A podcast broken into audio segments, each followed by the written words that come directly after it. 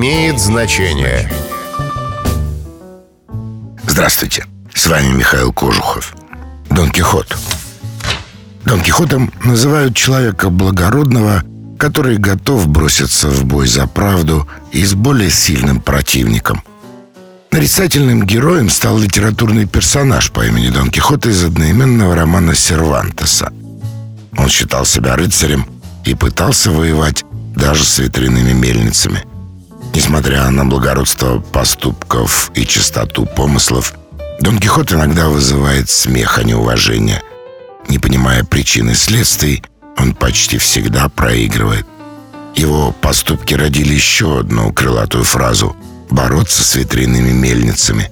Это означает воевать с несуществующим врагом и бессмысленно тратить свои силы.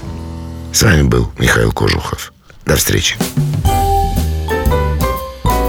имеет значение.